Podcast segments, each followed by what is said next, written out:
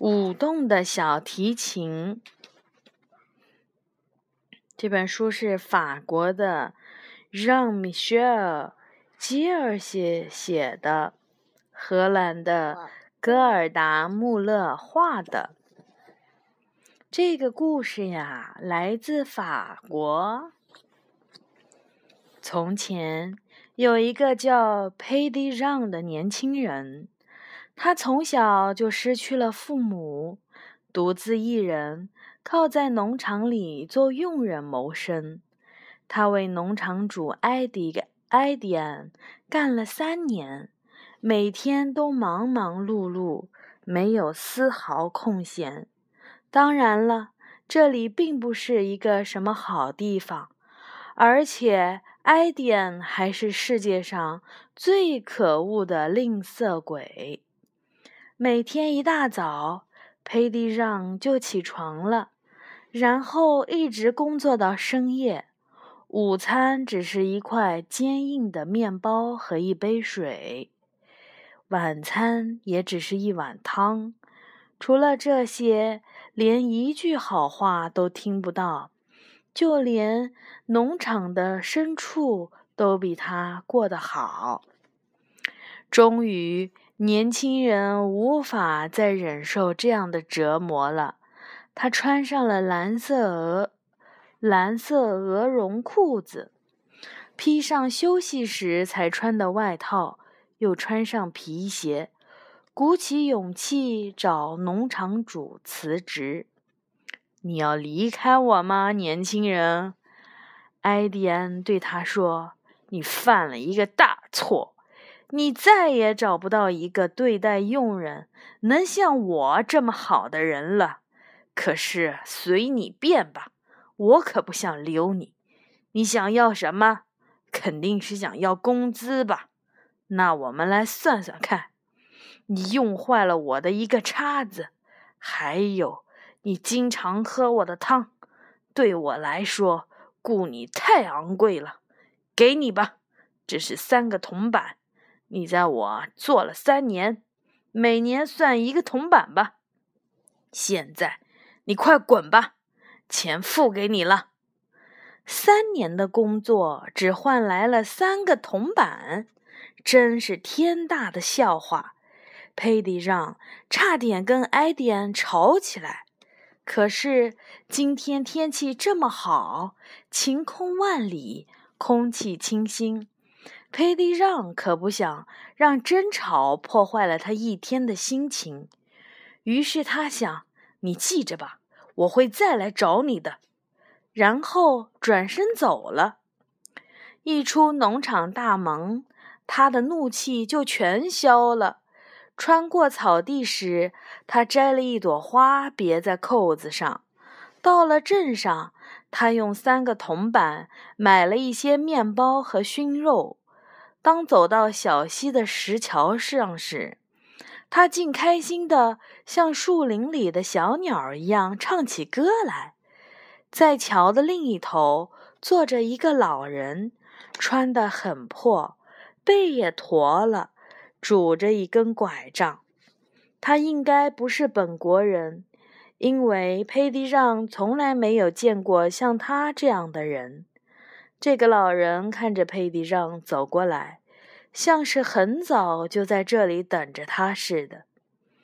今天的天气真好啊，佩蒂让说道。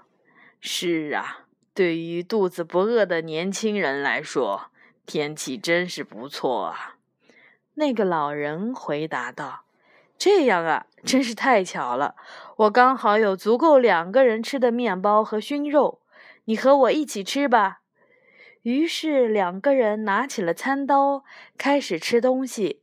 很快，他们就把面包和熏肉吃完了。吃完东西后，老人说道：“你有什么愿望要实现吗？金钱、预知未来？”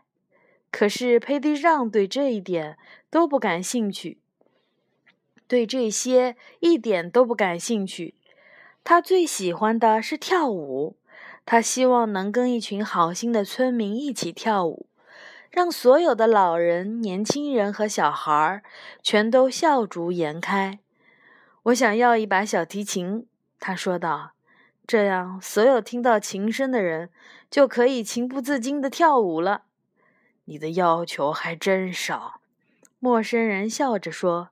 然后他站起身，拿起拐杖。上帝呀，佩蒂让，他说道。我啥呀？嗯？我啥呀？上帝呀！他说：“上帝呀！”他说道：“祝你好运，谢谢你的款待呀。小提琴就在你的包里了，好好使用它吧。”然后他就消失了。他是谁呢？是节日时下凡的天使吗？是故意装成这样来试探路人的善心吗？这真是一个谜。佩蒂让也没想那么多。他马上在草地上把包里的东西倒出来，真的有一把小提琴在里面，还有一把琴弓。除此之外，包里还有一只烤鸡、松脆的面包、一瓶红酒，还有一块香喷喷的核桃饼。这些东西就像在一个富裕的农场里吃的年夜饭一样丰盛。更让佩蒂让惊奇不已的是，他把手伸进口袋的时候，竟然发现刚才已经掏空了的钱袋，现在装满了金币，把口袋都胀得鼓鼓的。这也太超出他的想象了。佩蒂让把金币放在手帕上，看着这些在太阳下闪闪发光的金币，开心的不得了。甚至都没有想到去数一数这些金币的数量。突然，他听到路边的灌木丛里传来了树枝被折断的声音。一个躲在那里的男人看到了这一切，他惊讶地睁大了眼睛。佩蒂让认出来，这是农场主埃迪安。这个吝啬鬼路过这里的时候，看到他之前的佣人，就躲在丛林里偷看。这太不可思议了，埃迪安想。这个人早上离开的时候只有三个同伴，现在怎么变得这么富有了？他是从哪里弄来这么多金币的呢？不是偷了我的吧？不管怎么样，这些金币在我的柜子里，总比在他的钱包里要好。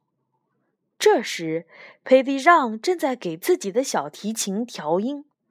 最好试一试它的效果如何，他心想。于是他演奏了一组舞曲。刚拉出第一个音符，吝啬的农场主就被一股神秘的力量从地上抬了起来，两条腿不由自主地跳起了舞来，手也在头上围了一个圆圈，就像游乐场的熊一样。旁边植物的刺把他的脸都刺伤了，衣服也划破了。可是小提琴拉得越快，他就跟着跳得越厉害。快停下来！他大叫道：“你知道我可从来不跳舞的。”佩蒂让没有听到他的话，反而拉得更有力了。最后，佩蒂让同情可怜的农场主，让将琴声停了下来。让他走了。我实在想不到用什么词来赞美你了，主人埃迪恩。佩蒂让说道：“你跳得太好了，见到你真是太高兴了。”这时，他的主人早已跑得很远了。吝啬鬼气得脸都发青了，他爬上了驴车，跳到了座位上，狠狠地鞭打着拉车的驴子。加速往市区跑去，他一边跑一边还在计划着怎么样复仇。他全身上下被划得破破烂烂，脸上也被刺伤了。他就这样去找大法官理论。你看吧，他说道：“你看佩蒂让是怎么对我的？我养了他三年，你看他对我做了什么？为什么他对你这么粗暴呢？”法官问道。你找他麻烦了吗？没有啊。今天早上他跑了，还带走了我的午餐和钱包。所以我就去找他要回我的东西，结果他就把我弄成了这个样子了。冷静一点，朋友，我会还你一个公道的。于是法官马上派侍卫去抓捕佩蒂让。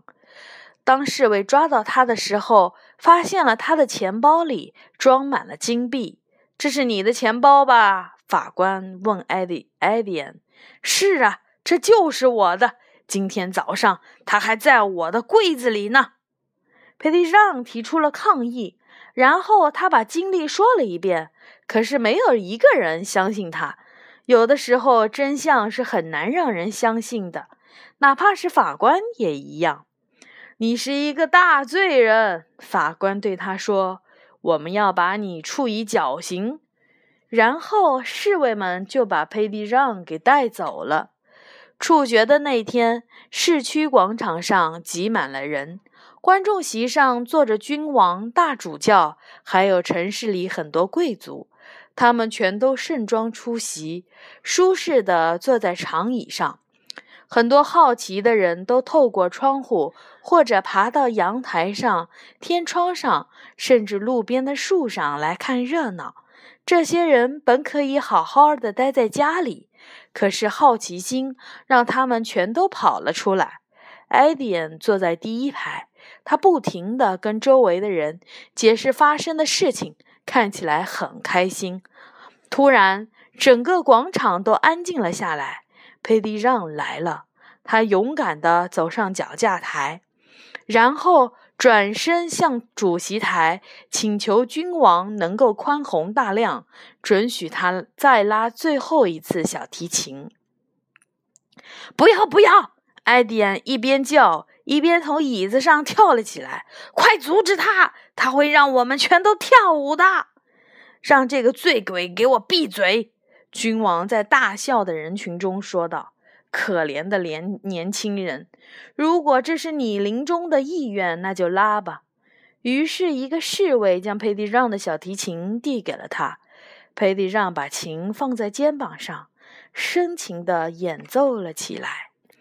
这时，优美的琴曲开始发挥它的威力了。从第一个音符开始。哗的一下，所有的人都站了起身来。到第二个音符的时候，所有的椅子都飞到了空中，眼镜儿也都收到了口袋里。当第三个音符响起的时候，不管是老人还是年轻人，小孩儿还是大人，有钱或者有钱人或者是穷人，大家手挽着手，肩并着肩，开始跳起舞来。多么壮观的舞会啊，朋友们！君王和一个商人跳起了踢踏舞，刽子手跟一个部长跳起了布雷舞，法官则和一个校长跳着，皇后跟大主教也跳了起来。路边、窗台、阳台，到处都是跳舞的人群。音乐的旋律四处飘荡。他穿过开着的大门，穿过走廊，唤醒了床上的病人。他们奇迹般的恢复了健康，也开始跳起了舞来。粮仓的老鼠们跳起了圆舞曲，下水道的老鼠们也开心地跳起了四对舞。麻雀们在屋顶一字排开，也在开心地跳舞。这时，他们再也不担心会被猫儿捉住了，因为猫儿也在广场上跳着舞，甚至为已逝两三百年的哲学家所立的铜像也从底座上跳了下来，牵起了一位美丽的洗衣工人的手，与他跳起了一种很古老的舞蹈。我们甚至能够看到教堂里的基督徒也开心地跑了出来，随着音乐的旋律自在地跳着舞。最后，大家全都手牵手围成圈儿，一起跳起舞来。开始的时候，人们都很开心，可是慢慢的，他们有些受不了了。于是，一些跳累的人请求佩蒂让停下来。可是佩蒂让还是继续拉着他的小提琴。停下来！君王叫道：“我给你自由。”佩蒂让还是继续拉着琴。快停下来！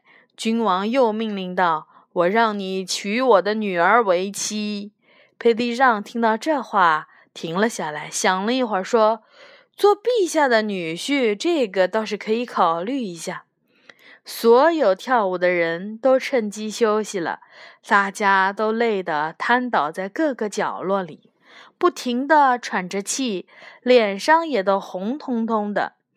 抓住他！佩蒂让指着躲在人群中的埃迪安叫道：“他是个骗子，一个吝啬鬼，一个可恶的人。”于是，埃迪安被侍卫抓住了，拖到了君王的脚下，在君王的质问下。农场主不得不承认了他的罪行，也承认了钱包不是他的。